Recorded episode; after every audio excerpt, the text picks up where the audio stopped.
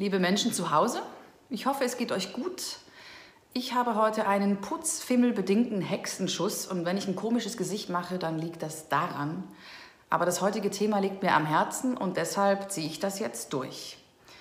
Ich lese aus meinem Lockdown-Tagebuch, heute Tag 21, nach alter Zeitrechnung Sonntag, 5. April. Herr Bärfuß ist wütend.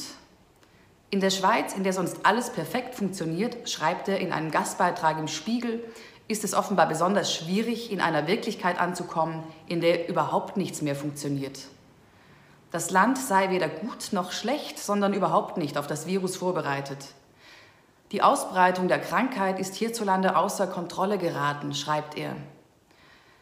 Ich hätte diesen Beitrag womöglich gelesen und gleich wieder vergessen. Allerdings habe ich ihn gelesen und danach mit meiner Schwester Silja telefoniert. Und in diesem Zusammenhang ist er mir dann eben doch wieder eingefallen. Die Verbindung nach Bombay ist erstaunlich gut. Wir reden erst über Tomatensaft. Man braucht wahnsinnig viele Tomaten für ein kleines bisschen Saft, sagt Silja. Zwei Tomaten geben überhaupt nichts her. Und dann ist mir eingefallen, dass wir sowieso keinen Wodka haben. Ich habe dann versucht, den Tomatensaft mit Whisky zu mischen. Wir hatten neulich in einer Bar mal eine sehr gute Bloody Mary mit Whisky. Aber bei mir kam am Schluss nur so eine braune Brühe dabei raus. Die habe ich dann gleich wieder weggekippt. Jetzt bleibt nur der gute Rum, vielfach verdünnt als Feierabendbierersatz. Denn Bier gibt es in Bombay nicht mehr zu kaufen. Auch sonst nirgendwo mehr in Indien. Weil Bier nicht zu den Lebensgrundlagen gehört weil Indien ein viel größeres Problem hat als Bier. Am 24. März hat Narendra Modi in einer TV-Ansprache einen 21-tägigen Lockdown angekündigt, erzählt Silja, als ich sie danach frage, wie die Corona-Maßnahmen denn in Indien greifen. Er hat mit Bildchen erklärt, was Corona ist und weshalb es denn diesen Lockdown braucht. Er hat darauf hingewiesen, dass die Ansteckungsgefahr hoch ist und man daran sterben kann. Er hat aber mit keinem Wort erklärt, dass die Lebensmittelläden geöffnet bleiben werden und natürlich auch die Apotheken und die Spitäler. Er sagte, ab Mitternacht sei der Lockdown in Kraft. Die Ansprache dauerte ungefähr eine halbe Stunde. Danach brach Panik aus im ganzen Land. Alle dachten, sie müssten sich nun für die nächsten drei Wochen eindecken. Erst nach Stunden der Informationslosigkeit ist mit der Zeit durchgesickert, dass die Geschäfte geöffnet bleiben. Es wurde eine Liste der weiterhin verfügbaren Lebensmittel herausgegeben. Modi hat das dann auch noch getwittert. Aber wer hat hier schon Zugang zu Social Media? Es ist ein sehr großer Spagat, gefühlt und gedacht, von der Schweiz mit ihren 8 Millionen nach Indien mit seinen 1,3 Milliarden. Ein Vergleich bietet sich gar nicht erst an. Aber nahe gehen mir beide Lebenswelten. Ich liebe Indien. Ich kenne Indien ziemlich gut. Und ich wundere mich dann doch Parallelen ziehend über absurde Dinge, die hier wie da passieren. Und ich staune über Gemeinsamkeiten. Zum Beispiel über das Gefühl, hier wie da nicht informiert zu werden. Herr Bärfuß beklagt in seinem Artikel, die eidgenössische Politik verfolge eine Strategie der maximalen Eindämmung. Nicht von Covid-19, sondern der Information über das, was in den nächsten Tagen und Wochen auf die, auf die hiesige Bevölkerung zukommen wird. Das kann ich für mich nun nicht wirklich unterschreiben. Ich fühle mich eigentlich eher überinformiert. Und der Blick nach Italien, zu dem er uns ermutigen will, die Regierungen werden doch nicht müde, ihn zu bemühen. Dazu braucht es keinen Mut.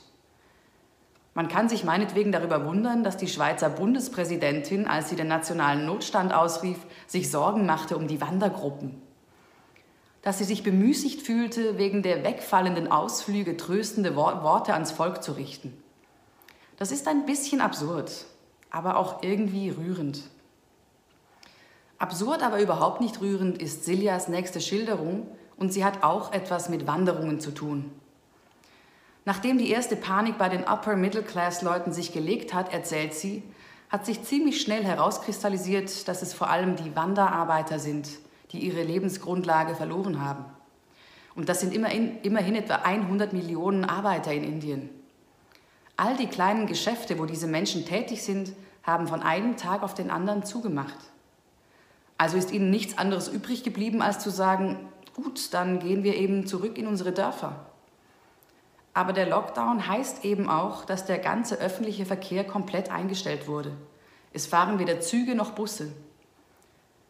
Also fingen Tausende von Leuten an, in ihre Dörfer zurückzulaufen. Hunderte bis Tausende von Kilometern.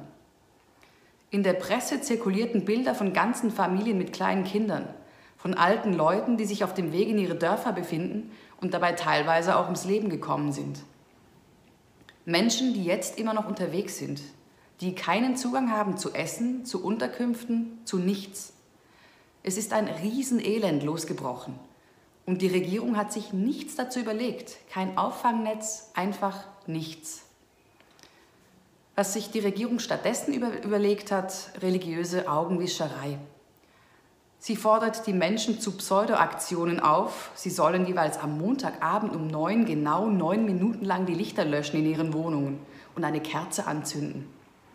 Sie sollen mit Kellen auf Töpfe schlagen und so die bösen Geister vertreiben. Mich erinnert das an klatschende Menschen auf Balkonen. Die Leute, die das bei uns toll finden, sind zu einem großen Teil Angehörige der Upper Middle Class, sagt Silja. Ich habe eine Freundin, die mit Kindern in Slums zusammenarbeitet und in regelmäßigem Kontakt steht mit ihnen. Und dort schlägt keiner mit Kellen auf Töpfe. Es löscht auch keiner um neun das Licht. Jene, die überhaupt Elektrizität haben, sind froh darum. So viel zum Thema We are united. Ein großer Teil der Bevölkerung hat damit überhaupt nichts am Hut. Ich muss wieder an die klatschenden Menschen denken, und an Menschen, die darüber wütend sind. Es sind in diesen Tagen viele Menschen wütend. Herr Bärfuß ist wütend über die suizidale Sorglosigkeit der Schweiz. Andere Menschen sind wütend über solche Wortmeldungen. Um das Vorstellungsvermögen von Lukas Bärfuß ist es nicht gut bestellt, schreibt der Schriftsteller Patrick Chan. Ansonsten hätte er mehr Respekt und Demut gegenüber den zigtausenden Menschen gezeigt, die in der Schweiz bis zur Erschöpfung pflichtbewusst ihre Arbeit verrichten. Wer hier bei uns wirklich anpackt, sagt Silja, sind die NGOs und die On-the-Ground-Organisationen, die Hilfspakete mit Lebensmitteln, Seife, Schutzmasken und Desinfektionsmitteln verteilen. In den Städten, in den Dörfern und in den Slums. Wenn die Regierung ihren Job nicht macht, sind es die NGOs, die gefragt sind. Zwischen den Regierungen in der Schweiz und in Indien lässt sich kein Vergleich ziehen. Aber diese Menschen, die bis zur Erschöpfung ihre Arbeit verrichten, die gibt es hier wie da. Und sie haben hier wie da eine Wut im Bauch über Augenwischerei, über Ungereimtheiten, über Dinge, die nicht da ankommen, wo sie sollen. Es bleibt eine Gratwanderung. Die Leute sollen ja meinetwegen klatschen, sagt Silja, und ich bin froh, dass sie das sagt. Denn es macht mich ein bisschen traurig, dass der Applaus, dieses Zeichen der Anerkennung, gerade so in Verruf gerät. Sie sollen auch beten und auf Töpfe schlagen, solange an den richtigen Stellen parallel endlich die nötigen Maßnahmen ergriffen und umgesetzt werden. So sehe ich das auch. Und ich bleibe ein Kind des Theaters, das überzeugt ist, Applaus tut nicht nur deshalb so gut, weil er den Beklatschten Anerkennung zollt, er vertreibt auch die eigenen Geister. Das war Lockdown Tag 21. Andere Länder, andere Probleme. In dem Zusammenhang, ich weiß, Spendenaufrufe sind im Moment sehr schwierig. Es gibt unzählige davon, das zum einen und zum anderen sitzt vielen das Geld nun wirklich im Moment gerade nicht locker. Ähm, es hilft aber auch einfach teilen. Und deswegen möchte ich ähm, auf Cry aufmerksam machen. Das ist äh, eine Organisation, äh, für die Silja in Bombay arbeitet, die sich darum kümmern, dass Gelder und Hilfsgüter zumindest ähm, anteilig da ankommen, wo bei den Menschen ankommen, die die Regierung äh, in Indien eben vergessen hat. Ich äh, habe den Link im Text gepostet, den könnt ihr anklicken. Wie gesagt, ich würde mich freuen, wenn der eine oder andere den teilen würde. Ansonsten bleibt gesund. Bis morgen.